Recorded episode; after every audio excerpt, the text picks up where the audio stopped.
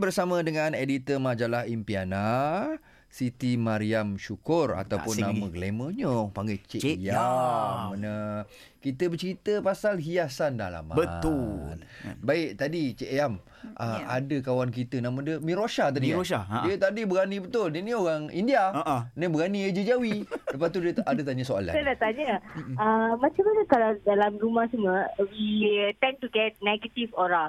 Macam mana nak avoidkan negative aura dalam rumah? Oh, Ha. nak buang Nak buang negatif. aura tu kalau Dia ni eh, rumah. banyak negatif pun. Tak, tak, tak, tak. Okey.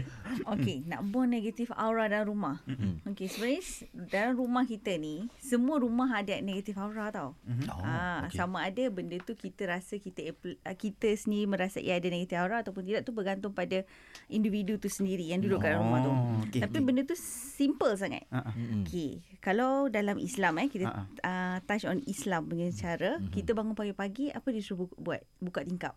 Okey. Alright. Okey, Ha, ha. buka tingkap uh, ap, uh, bagi rumah tu masuk udara yang segar. Ha, Okey. Okey. Ah. Circulation dalam rumah tu penting. Oh, Bila betul dalam lah. rumah you segar, Ha, ha. you buka tingkap di awal pagi, Mm-mm. aura negatif tu automatically akan hilang. Oh, cantik Ah. tips ni. Hmm. Cantik tips ni. Benda yang Patutlah, paling patutlah. simple yang you boleh buat setiap hari. Betul? Ha. Saya pun tak sedar. Oh, aku takut nenek aku buat dulu selalu. Tingkap dia buka. Kan? Matahari, kena kasih Ha. matahari sikit. Ha, itulah Ah, sebenarnya. Eh, Dia, dia jangan kempam tau. Dalam rumah tu jangan kempam. Jangan Kempam? Kempam lah. Kempam dengan sembab sama tak? Sembab lain. Oh, sembab Sembab lain. muka. Ah, Oh, sembab muka. Sembab kau tunggu aku tuang kau. Nanti kau tahu sembab macam mana.